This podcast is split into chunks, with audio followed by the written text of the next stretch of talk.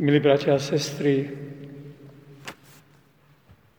v evanjeliu dnešnej svätej omše Ježiš ohlasuje svoj druhý príchod na zem.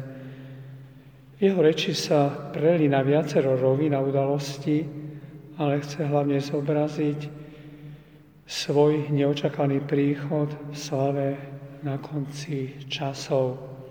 Vieme, že Božie kráľovstvo nebolo len témou Nového zákona. Už aj v Starom zákone k tomu nachádzame mnohé myšlienky, mnohé predobrazy.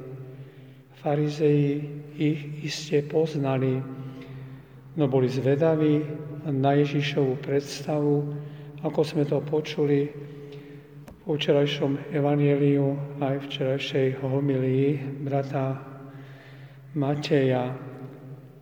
Čo očakáva on? A kedy podľa neho Božie kráľovstvo príde? A aké to bude?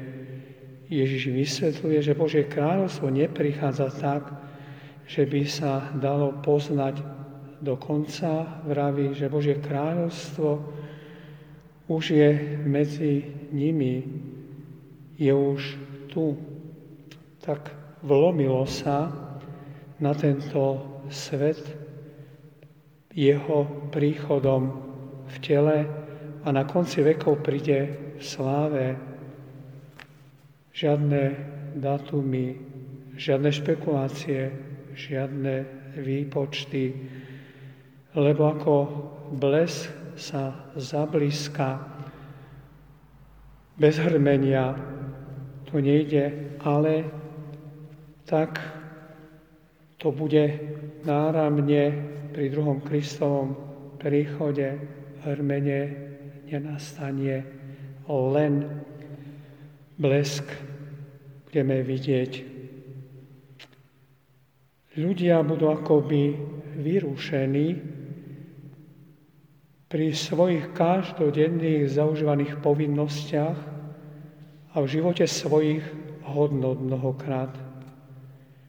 Ako Ježiš hovorí apoštolom dnešnej perikope evanjelia. Možno pri prácach, pri zábave, pri mlíne, na poli, doma, na streche, či na terase, na posteli. Zrazu sa všetko mení. Zrazu to, čo sme chceli tak silno žiť, prepada. Niet ho, niet časnosti. Zrazu bude tu, nebude úniku, ako nebolo ani za Lota a Noema.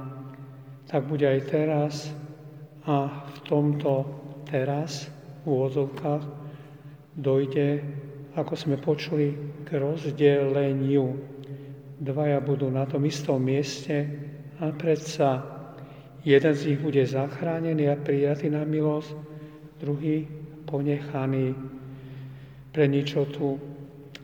Vo svetle Božieho súdu sa ukáže Božia spravodlivosť, ktorá nebude robiť výnimky a nedá sa podplatiť. Božie kráľovstvo sa nedá kúpiť. Spadnú všetky masky a ľudia sa ukážu, akí naozaj boliakí sú. Bratia a sestry, kým ešte žijeme tu vo svete, patríme k tým, čo sa môžu stretnúť s Pánom, či už na osobitnom súde, alebo pri poslednom súde. Môžeme sa na to stretnutie pripraviť. Koľko času ešte máme, je pre nás tajomstvo, to vie len Nebeský Otec. Pamätajme, že keď sa snažíme žiť duchovne o vedomí Božej prítomnosti v našom srdci a stálej modlitbe, to nás tak ako by zjednocovalo s Najsvätejšou Trojicou. Ale pozor, aj tento stav nie je zažehnaním všetkých nebezpečenstiev v dôsledku dedičného hriechu, všetkých pokúšení a našich zlyhaní.